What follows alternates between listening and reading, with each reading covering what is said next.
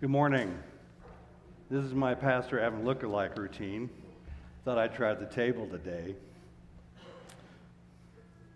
It seemed like just a few weeks, just yesterday, that I started out with Joshua 1 after Evan started out the series, and now here we are in chapter 24, the end. So I kind of have the bookends, if you will.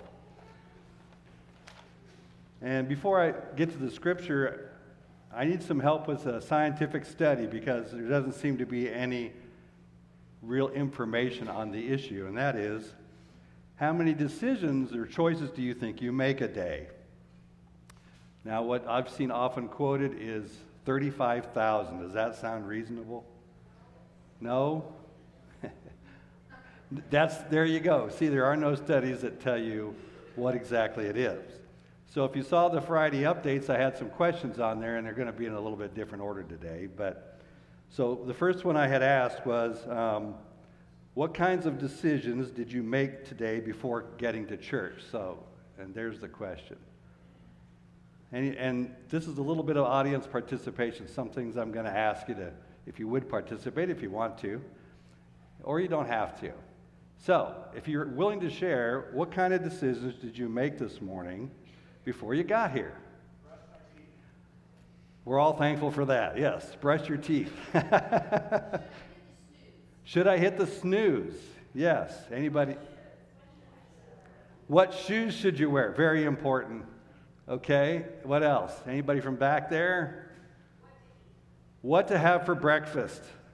Or maybe not to have for breakfast. Maybe you don't eat breakfast. Anybody else? I'm sorry, go make it. Give the glory and all to God and His Son.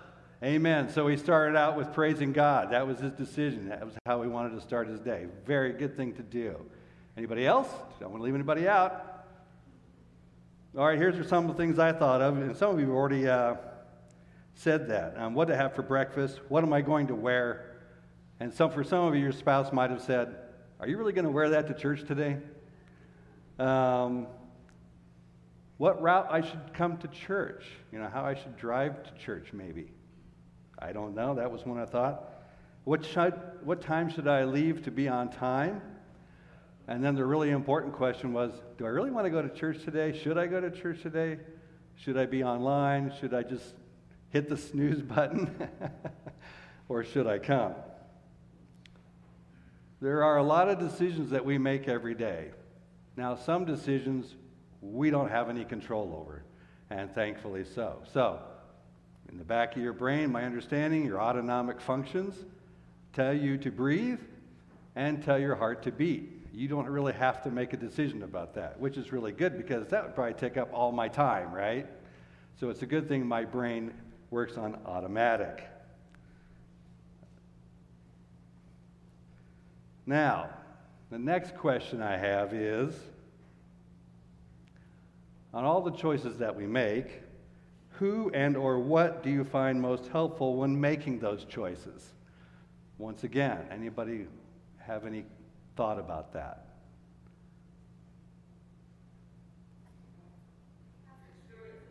I'm sorry? Experience. Experience. Okay. Yes, that's very helpful. Anybody? What? Oh, Google. I, I thought it was Siri knew everything, but it's really Google, you know. And they probably know more than they need to. Okay, so Google might help me make a decision. Um, anything else? You ever just randomly ask somebody at the coffee shop, hey, what do you think of this? Family and friends. Family and friends? Okay. Prayer. Prayer. Yes, prayer. Your environment did you say? The environment that you live in. Okay. So sometimes we get help from making, from making our choices, and sometimes we just make them on our own. Now, the next question, I'm not going to ask for any audience participation, but I just want you to think about it. Have you ever made a decision you regretted? And if so, have you thought about what you could have done differently? I personally have never done that. Uh, after today, I may regret still speaking. I don't know. But think about that. There are some decisions we probably have regretted, but the question is, what have you learned from it, and how would you do it differently? So think about that one. And the next one I'd like for you to think about is Have you ever made a choice that was unpopular to many, but was the right thing to do, and would you do it again? Have there been instances? So you might think about that. So we're going to go ahead and read our scripture today. It's going to be in Joshua chapter 24, and we're going to read verses 14 through 28. So if you would like to follow along, however you do that, I I like reading it here, but I also have it on here. So it really doesn't matter as long as you're reading it. And what I like about this is there's just a lot of different versions I can look up, and, and it's really easier to carry. But, but there is something about just reading it out of this. So let me find that. Joshua chapter 24. Starting with verse 14. Now, therefore, fear the Lord and serve him in sincerity and truth. And put away the gods which your fathers served beyond the river and in Egypt, and serve the Lord.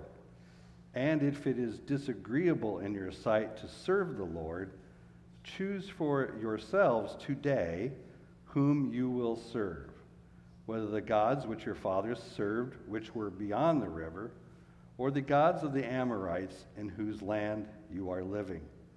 But as for me and my house, we will serve the Lord. And the people answered and said, Far be it from us that we should forsake the Lord to serve other gods.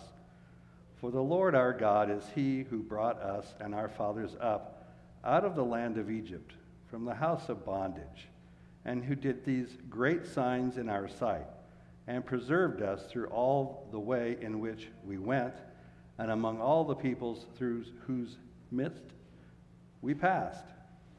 And the Lord drove out from before us all the peoples, even the Amorites who lived in the land we also will serve the Lord, for he is our God. Then Joshua said to the people, You will not be able to serve the Lord, for he is a holy God. He is a jealous God. He will not forgive your transgression or your sins. If you forsake the Lord and serve foreign gods, then he will turn and do you harm and consume you after he has done good to you. And the people said to Joshua, No but we will serve the Lord. And Joshua said to the people, You are witnesses against yourselves that you have chosen for yourselves the Lord to serve him. And they said, We are witnesses. Now, therefore, put away the foreign gods which are in your midst, and incline your hearts to the Lord, the God of Israel. And the people said to Joshua, We will serve the Lord our God, and we will obey his voice. So Joshua made a covenant with the people that day and made for them a statute and an ordinance in Shechem. And Joshua wrote these words in the book of the law of God, and he took a large stone and set it up there under the oak that was by the sanctuary of the Lord.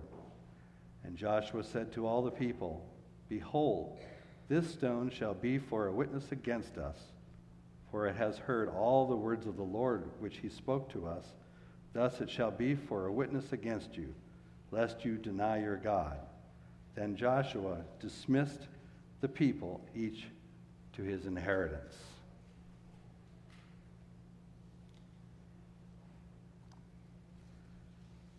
Our scripture today really is about choices, and we have a lot of them to make every day. And there's some very important ones that we need to consider.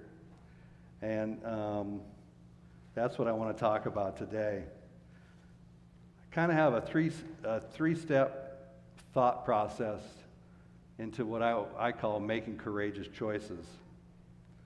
The first one I'd like you to consider is what do I truly believe about God? Joshua spends a good deal of time discussing idols. Now, we don't really see idols too much, so let's talk about that. First of all, let's have a working definition of idolatry. And I'm going to quote to you from Dr. Tony Evans. I, I really like, I really like Tony. He, he has a very good definition of idolatry, and here's what he says it is. Idolatry is any person, place, thing, or thought that we look to as, a, as our source. It is anything in God's kingdom that competes with God Himself. So it's anything in God's kingdom that competes with God Himself. If you look at the Ten Commandments, and let's turn to that, Exodus chapter 20.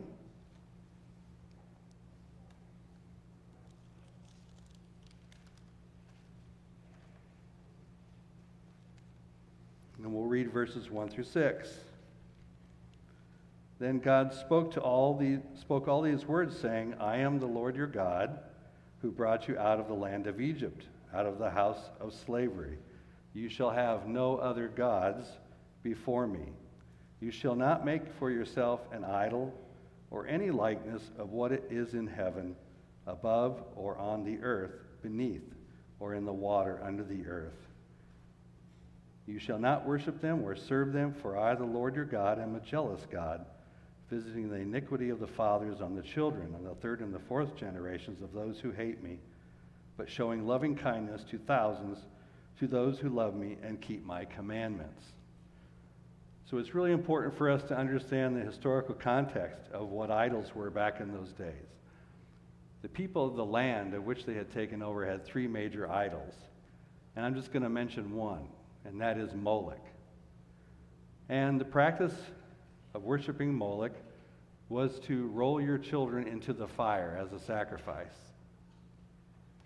And Leviticus 18:21 clearly God has said that is something we are not to do. And which he also said in Jeremiah 32:35 he had never ever thought of such a thing ever to be done in worshiping him. It's a terrible practice. We don't see a lot of I don't know. Do you see a lot of wooden carved images or whatever of idols that people pray to in America? I'm sure there's somewhere, but do you really see any of that anymore? No. But what other kind of idols could we have? Here's some things that I thought of that might take the place of God in our lives. Some of these I, I can identify with. The car that I drive. Celebrities such as athletes, movie stars, and singers. And we talked a little bit about that in Sunday school last week. We idolize them. My job title or what I do for a living. How much money I make. Could be myself, my family, power and prestige. How about my own definition of who God is because it allows me to do whatever I want, regardless of what the Bible might say? And maybe even the Bible itself, called legalism, which Mark mentioned last week. And that's worshiping the words themselves that are in this and not really the creator of those words. Because it's more about being right than it is having a relationship with God. So I, these are just some of them that I thought of, but all of those could get in the way of who I think God is and from keeping Him first in my life. It's easy to get our focus on something else or on someone else because, you know, life is very busy. And so we sometimes forget that God is number one. I really like that what was said. The first thing I do in the morning is I praise God. And that helps you get a perspective of keeping God first. You know, the enemy, Satan, is working hard to make sure that we're not focused on, it, on God, that we're always focused on something else. And so spiritual battle is very much real. Joshua exhorts the people to fear the Lord and serve him in sincerity and truth and to put away idols. Some of the key words he talks about is fear of the Lord, which really means to have awe and respect, To worship in sincerity is to mean, means to worship Him completely. To worship in truth means lasting faithfulness. It says that He is a holy God. That means He's sacred and He's separate from humanity and sinless. A lot of people get stuck on, well, He's a jealous God. Well, that doesn't sound too good.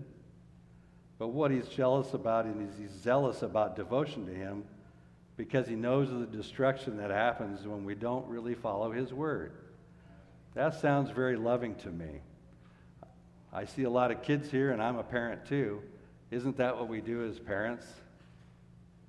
To get them into the right direction? That's what we're supposed to do.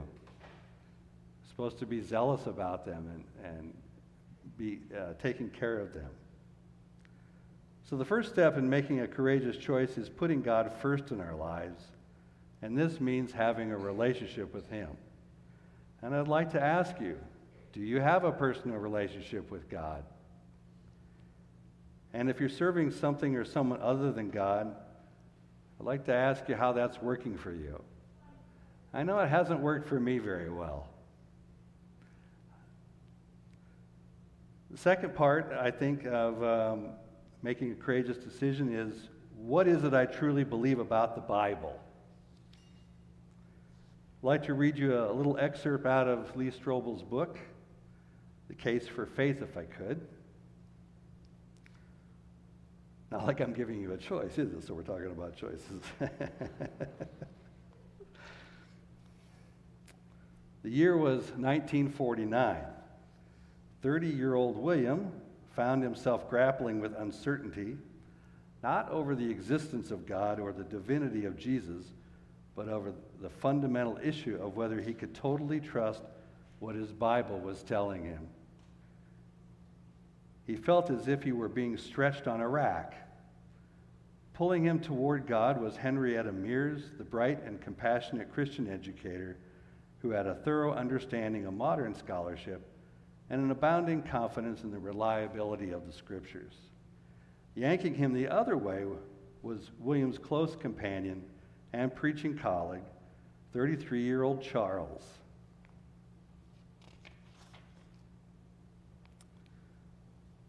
Now, there was a skeptical Charles, a counterpoint to the faith filled Henrietta Mears, tugging his friend William away from her repeated assurances that the scriptures are trustworthy. William, you're 50 years out of date, he argued. People no longer accept the Bible as being inspired the way you do. Your faith is too simple. Charles seemed to be winning the tug of war. If I was not exactly doubtful, William would recall, I was certainly disturbed. He knew that if he could not trust the Bible, he could not go on. William searched the scriptures for answers. He prayed, he pondered, and finally, in a heavy hearted walk in the moonlit San Bernardino Mountains, everything came to a climax. Gripping a Bible, William dropped to his knees and confessed he couldn't answer some of the philosophical and psychological questions that Charles and others were raising. I was trying to be on the level with God, but something remained unspoken, he wrote. At last, the Holy Spirit freed me to say it Father, I am going to accept this as thy word by faith. I'm going to allow faith to go beyond my intellectual questions and doubts, and I will believe this to be your inspired word. Rising from his knees, tears in his eyes, William said he sensed the power of God as he hadn't felt it for months. Not all my questions were answered, but a major bridge had been crossed, he said. In my heart and mind, I knew a spiritual battle in my soul had been fought and won. History knows what would happen to William in the succeeding years. He would become the most persuasive and effective evangelist of modern times and one of the most admired men in the world. But what would happen to Charles? Decimated by doubts, he resigned from the ministry and moved back to Canada, where he became a commentator and novelist. And in the end, he wrote a scathing book about believing in Christ. Anybody know who William is? William Franklin Graham, Billy Graham, and Charles is Charles Templeton. Two different stories. One decided to believe the Bible no matter what, even though he may not understand it all. The other just said, you know, we're just too smart for that. It's not relevant. Have you heard that today? This was back in 1949. This has been going on a long time. If you want to have a relationship with God, the best way to know is you, you've got to believe in the Bible, and you must read it. Joshua reminded the people about who God was and who God is. God had made all those promises, and then he reminded them about the fulfillment of all the promises that he made. He made that speech before the, what I just read. Even Jesus in the wilderness believed in the word. What Satan wants to tell you is, well, did God, he'll say, did God, didn't God say? But he won't tell you the whole truth. He'll just kind of twist it a little bit. So, but what was Jesus' response when the temptation came? He said, It is written. And then he would quote from the Bible. So, if Jesus thinks it's real, shouldn't we? And if this book is not real, then why are you here? Why am I up here talking? Because if it's not real, I don't know which what parts do you pick and choose.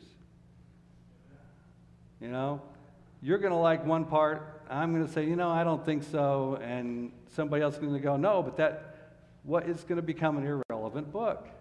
It is relevant for today. I think of uh, what David said Your word is a lamp unto my feet and a light unto my path. Now, some of you aren't old enough to know who Chuck Colson is. He's passed away now. Part of Watergate, very arrogant lawyer, went to prison, found Jesus. He was in a uh, high school one day and he was walking around with the principal. And the principal was talking about how progressive they are and how they had taken down all the Ten Commandments off the walls. It wasn't, wasn't necessary. But then later on, he started complaining about all the stealing that was going on. To which Chuck said, Maybe you ought to put up a sign that says, Thou shalt not steal. Human behavior hasn't changed at all. The book is relevant. And if you read it, it's very much is truthful. But you got to read it. So, the first thing you do about making a courageous choice is do you believe in God? And the second thing is do you believe that the Bible is true? And then you need to read it because that's going to tell you who God really is, not somebody else's opinion, not what uh, the enemy may want to tell you. The third part of making a courageous choice is where do I put my trust? In the beginning, like I said, Joshua reminds the people about all that God has done and all the things that he has fulfilled. Can I ask you, what memories do you have of God showing his faithfulness and loving kindness to you? Boy, can I think of a lot of them. Mostly, I think of this place, how he led me here in 2008 and I'm back again, and it's fantastic. I thank God for you. And I thank God that there's a lot of you out here who are strong in your faith and in what you believe, and you're not, will, you're not unwilling to share that. Those are good memories. But have you ever been let down by someone or something? Have you experienced broken trust in your life? I don't know who hasn't. Perhaps, though, you might feel as if God has also done that to you. I have been there, and I usually ask the question, Why, God? Why? Why? Why? Wrong question. The question I've learned to ask, and you've heard me say this before, is What is the opportunity? What is it, God, that you're trying to show me? Just as Joshua talked about the faithfulness of God to those people, he has been faithful to me and to you. And I want you to concentrate on those. Where has God been faithful to you?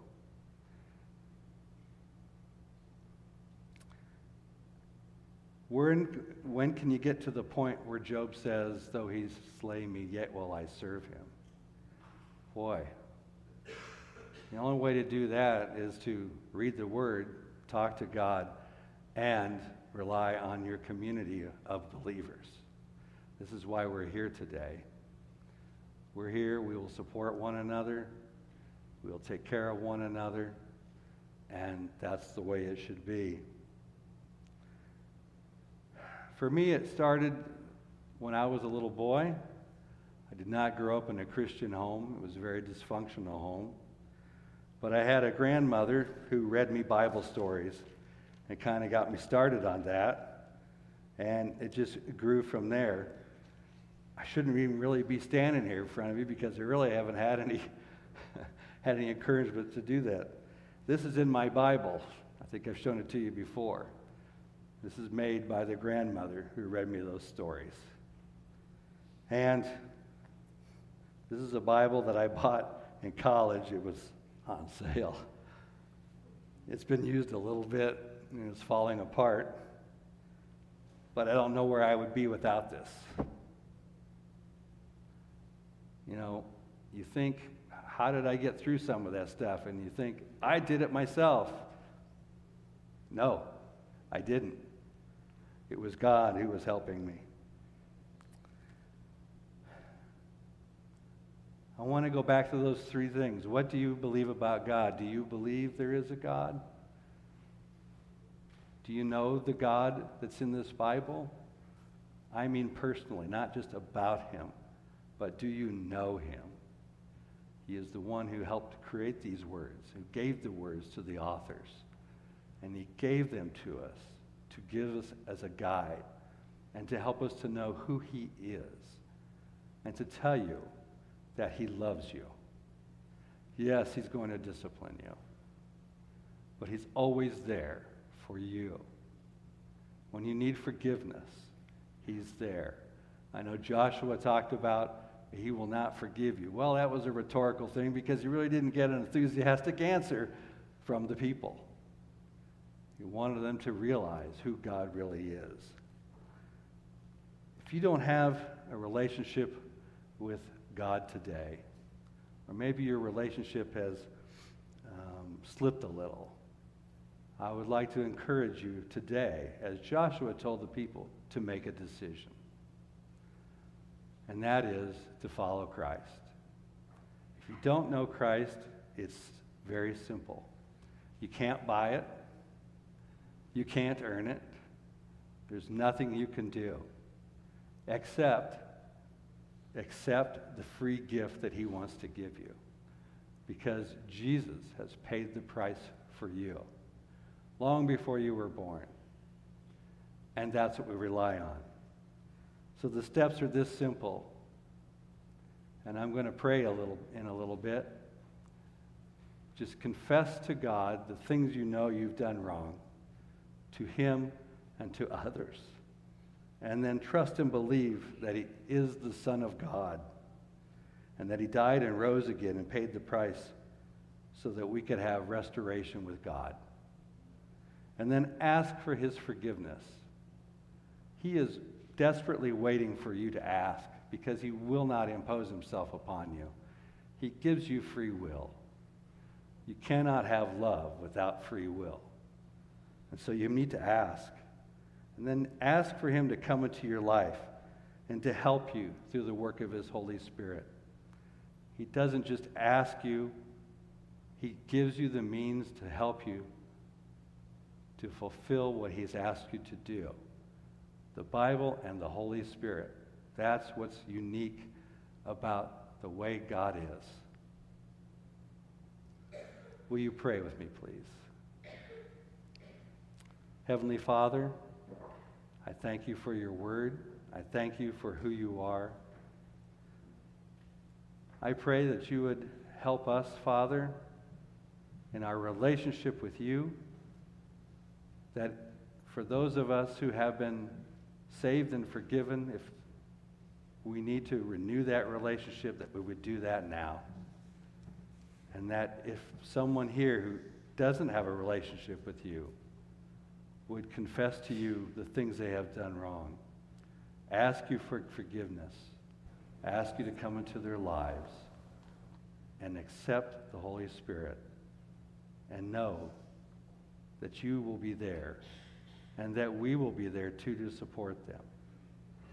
So I pray, Lord, if there, if there is someone here today, that they would make that decision and not put it off. Thank you for all that you do for loving us and dying and providing the means for restoration of a relationship with you. I thank you for everything and thank you for what you will do. In your name I pray. Amen. Before we um, have communion, I'd like to read just one verse that I think goes along with the message and communion, if I could. Isaiah chapter 55.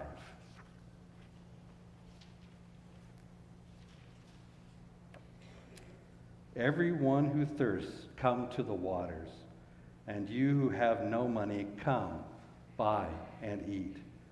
Come buy wine and milk without money and without cost. Why do you spend money for what is not bread and your wages for what does not satisfy?